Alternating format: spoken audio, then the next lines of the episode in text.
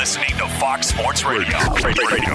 We're going to start with the Lakers, man. I mean, I know it's unusual to have the NBA Finals in the middle of the NFL, and you know it feels less important in some ways, and the ratings were way down.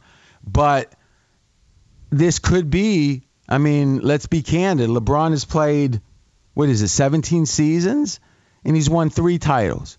The idea that he's going to, you know, be a big favorite now to win his fourth it's big news. I, I think we got to lead with it. Yeah, and it was the Lakers all over the Miami Heat. 116 to 98 was the final from Orlando and the bubble last night. The Lakers with a 1 nothing series lead in the NBA Finals. All right, Steve Fezzik. First question is a bunch of injuries.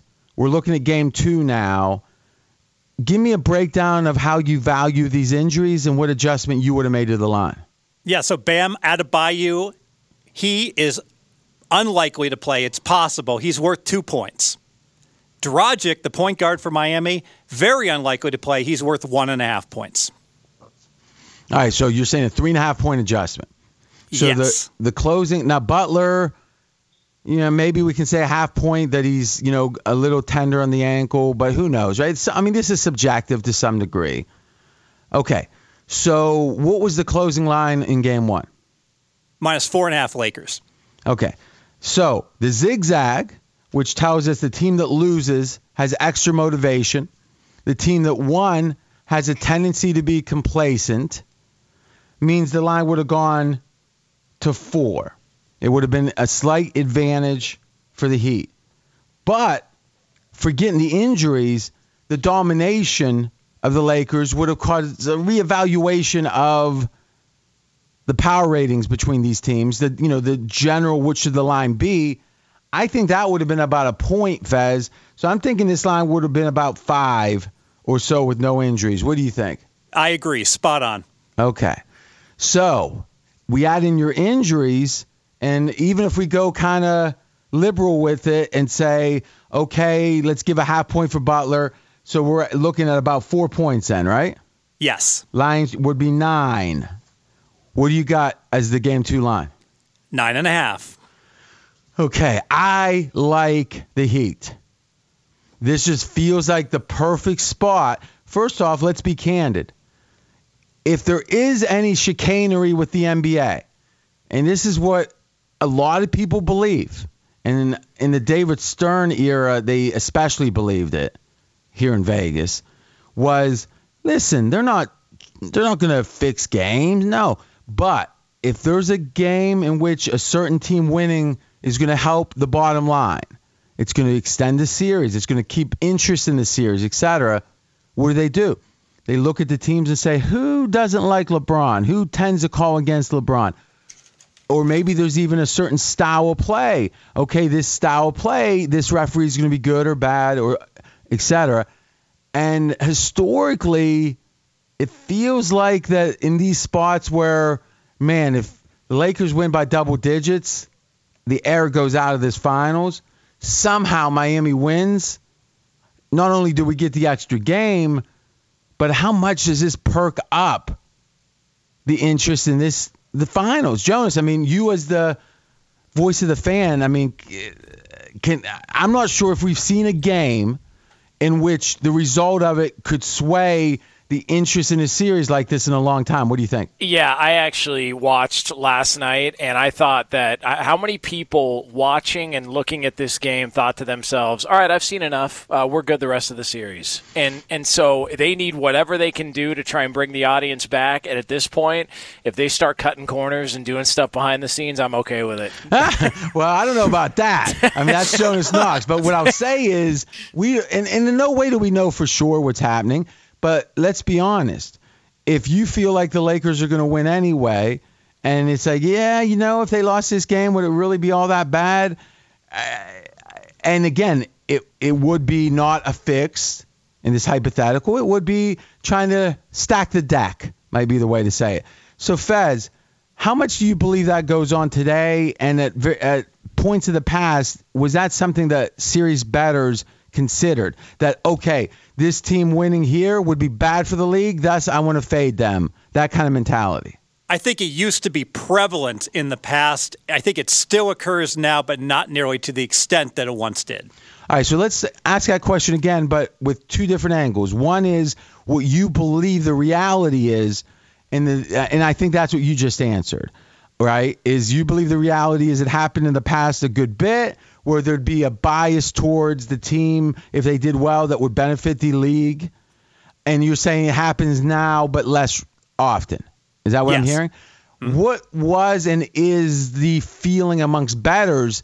Do you know serious betters who take this factor into account that oh, okay, this is would be bad for the league if the Lakers, you know, win this game, especially handily. Thus, I don't want to bet on the Lakers because the league is going to try to prevent that. Yes, the bettors that I know make a modest adjustment because, frankly, they're not sure, RJ. So they're saying, you know what, it- this might be a non factor completely, but it's possible it is a factor, and they tend to move their numbers by just a half a point for situations like this. That's Steve Fezzik and RJ Bell straight out of Vegas. So Fez, right now on the lay price and the take back, we know it's 92% chance Lakers winning the title. Would if you like the Lakers, how much how, how much do you have to bet? You got to risk $15 to win $1, RJ, minus 1500 And if you want to take a shot on the Heat, wh- wh- what's the take back? 9 to 1. Ooh, any interest in the Heat? None. Really? What happened from yesterday? I were, I've already uh, donated with my plus. Uh, I don't want to get fined, so pl- anywhere from plus three thirty to plus two seventy five bet on the but- Heat but that let I me- gave out. But here's the thing, Fez, you have the worst of the number now, so you can talk about that all you want. You can't talk about you got the best of the number in your pocket somewhere. No one, you know, at some place in I don't know Portugal or something. I'm not right. going to go for dollar cost averaging and just go ahead and buy more at plus nine and nine to one. No, thank you. Let me ask you a question though. If there weren't the injuries, would this game have shocked you that much? I mean, these games happen. And if any game you think the Heat might be a little flat, might or not flat, but might be a little nervous, might play badly, it'd be the first game, right? Yes, and in fact, I already had planned to bet the Heat game two if they lost game one. I probably still will bet the Heat, but now it's betting the Heat to cover, not bet bet the Heat to win game two. Yeah, but let's be honest here. If the if if, if uh, Dragic is the only guy out for any period of time except the next game, really, how much? I mean, the Heat are a deep team. I, I just, I guess what I don't understand is how it gone from you literally made a bet on the Heat to one game in, and it's like, oh my God, there's no chance. Yeah, Right? I'm, I'm boom. I'm boomeranging. I'm I'm overreacting to the uh, shocking 30 point lead the Lakers put up. But I, I think most people feel the same way. Like Jonas said, there's a lot of sense of, hey, I've seen enough. All I know is if you go back through NBA playoff history, there's going to be a lot of games in which one team just dominates. And I mean, we saw that in the uh, way back in the day in the Celtics Lakers. I mean, sometimes it just happens that way. If anything, I think it sets up perfectly for the Heat to really because to me the Lakers now have to be somewhat complacent, and if they can pull off a surprise, even if it's Game Three, right? I mean, it's not the end of the world if the favorite gets up 2-0. I mean, it's obviously harder to come back, but I tell you this, I'm going to wait on the series. But the first game the Heat win, if it's uh, if it's in the first three games, right? I don't if it's somehow one to two, how whatever order it happens, you know, that first win happens for the Heat. I might look at the series. I because I see. Last thing on this, Fez. Do you agree with the following? That the Heat had a better chance to groove into this series than come out strong and just run. I mean, to me, I heard people say, "Oh, he got to win the first game to have any chance." I don't think that's true. I think this is kind of series where if it weren't for the injuries, you'd have to think, huh, if he can get one of the first three, get one more, and then they gain their confidence. And almost like uh, Apollo Creed in Rocky One, right? He gets starts getting hit in the ribs. He's not that worried about finally the 14th, cracks the rib. It feels like there could have been a, a Rocky Balboa undercut moment. What do you think? I uh, I agree. I think the Heat are a young team, and all the pressure, if this goes six or seven, falls squarely on the Lakers, especially with these injuries, where everyone's saying, you know, the Lakers, this this would be an incredible collapse. The perception would be if the Lakers don't win. That's a lot of pressure if the series goes six or more games. So I almost certainly will have the Heat in Game Two. I'm going to wait though because I want to see this line keep going up. Is what I expect. Any closing thoughts, Jonas? Um, I just I thought Chris Broussard made a really really good point, and you sort of got caught up in the chaos of the injuries and the blowout and the 70 to 35 run or whatever it was. But he pointed out, and I remember thinking about it at the time, but I again I forgot about it after the game. Was that the the Lakers made their run initially with LeBron on the bench. So the Heat came out early and were red hot and playing really well. LeBron sat down for his normal rest spot in the first quarter, and that's when the Lakers made their run. I don't know how often you can count on that in this series, which makes it maybe not as doom and gloom for the Miami Heat as, as previously thought. Be sure to catch live editions of Straight Out of Vegas weekdays at 6 p.m. Eastern, 3 p.m. Pacific on Fox Sports Radio and the iHeartRadio app. Josh Allen. Fez, give me a 30 second characterization of your feelings about Josh Allen entering the season. Josh Allen will never be an elite quarterback because he's inaccurate. He was inaccurate at Wyoming, and his first two years in the NFL, he ranked in the bottom five in terms of accuracy versus expected in the NFL. Well, it seems impossible that he could then emerge. What, so, how is his accuracy looking now?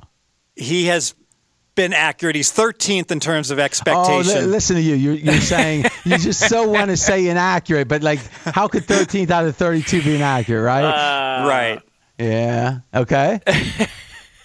so how And- have you how have you reevaluated Josh Allen? So Josh Allen is now my. I've moved him up to my number eight quarterback. RJ. I had him 17 to start the year. What? So three games, he goes from 17 to eight. Bo- boomerang. I mean, what's going to happen if he throws an interception in the first quarter? You're going to knock him down 10 slots. Well, well, RJ, you alerted me that he has three 300 yard passing games, and for his career, and in 2020. Yeah. So think about this.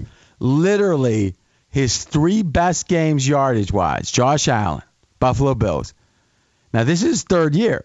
His three best games. Game one, game two, game three this season.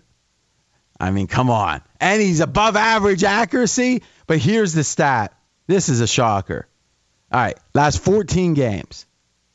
Bills are nine and five straight up. That's good. His touchdowns, Josh Allen's touchdowns. Now this is passing and rushing. 33. His interceptions, three. 33 to 3. And this guy's a gunslinger. It's not like, oh, dink and dump. You know, he literally gets the ball downfield. 33 touchdowns, three interceptions. Fez, what do you have to say for yourself?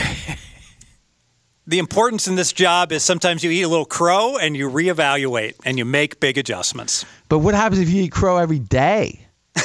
I mean, is that become like? Are you you know how they have on you know like carnivore, omnivore, and, and I mean you know this stuff, Joan. It's like there's people that will eat just fish, right? Yeah. What's that called? Um, I don't know the. Or, or you mean I know vegan? I Yeah, know. okay. Yeah. I know there's, but the uh, oh, gosh, the, the There's some- all meat diet.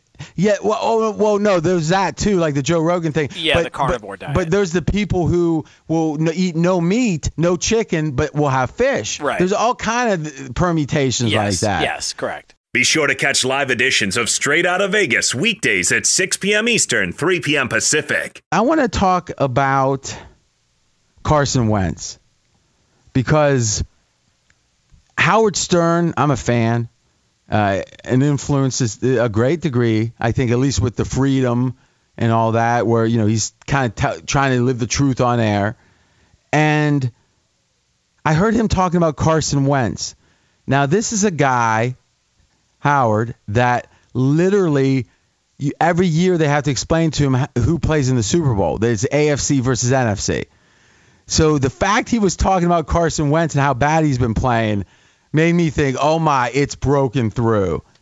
Here's the stats, or some of them touchdown to interception ratio, three touchdowns, six interceptions. That ratio is tied for last in the NFL.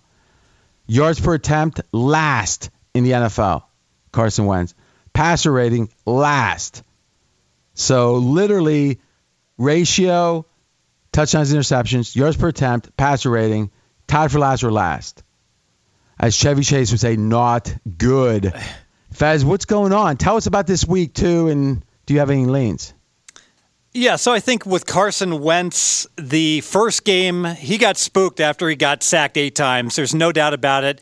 The pressure hasn't been as bad on him the weeks two and three, and he just is rushing the ball out. Very inaccurate. He's 31st, 34th in accuracy versus expected in the league, and I have downgraded him big time, RJ. I had once my number eight quarterback. Now he's number 24. Wow. I mean, three games, man. I mean, Jonas, don't ever have three bad shows in a row. I know. I, I mean, I won't know. I mean, you you rarely ever have a bad one, but I mean, if somehow you did, who knows where you'd be on the Fezzik rankings? I, I mean, yeah, I'm starting to reevaluate things. I got to go back to the drawing board. So uh, you can go back to Josh Allen, or you can talk about Carson. Uh, from the fans' perspective, what do you see? Um, Josh Allen, my only concern really with him is not so much the interceptions as it is the fumbles. Uh, he still fumbles the ball a little too much for my liking because when he gets outside of the pocket, he just turns into a football player to where he's stiff arming guys and he's not really the, the maybe the most the, the smartest runner in the world when it comes to securing the football, getting down. Don't take all those big big hits. He definitely has improved in that regard. But I also think it's his structure. Um, I, I, think what Buffalo's done around him, they add Stefon Diggs. He and Stefon Diggs uh, had chemistry almost immediately. Um, he didn't have a lot to work with. They've got a you know a couple of tight ends there. Kroft, Dawson Knox is another guy there that, that's played really well at times. Their defense is really good. I think as long as, and you guys always point to, if you can win the turnover battle, as long as they can do that, I don't see why this team can't be a legitimate contender contender in the AFC with the way that he's played early on. If you look at the betting market, they consider the market, Vegas considers the Bills clearly better than the Pats. All you've got to do, they've actually now played two different times. The team the Pats played last week, Bills played this week. Mm. And you can get a good comparison, especially you have to flip homes sometimes, you know, home field advantage. But it is saying about two points better, the Bills. So if you look at the um, division odds, now listen, uh, Bills are up a game, but they are clear favorites over the Pats. And I mean, people are loving the Pats. So I think for sure, for sure, the Bills are a contender. And, you know, Matty Holt, who's on with us every Wednesday, the former billion dollar bookie, and literally has booked billions. He lo- he's got the uh, he's got the Bills at 40 to 1 in his pocket. He's got them at 33 to 1. I mean, he's got Super Bowl tickets in his pocket. and I, those bookmakers don't like to bet those long shots. So uh, I you know, I that makes me like the Bills even more. Fox Sports Radio has the best sports talk lineup in the nation. Catch all of our shows at foxsportsradio.com. And within the iHeartRadio app, search FSR to listen live.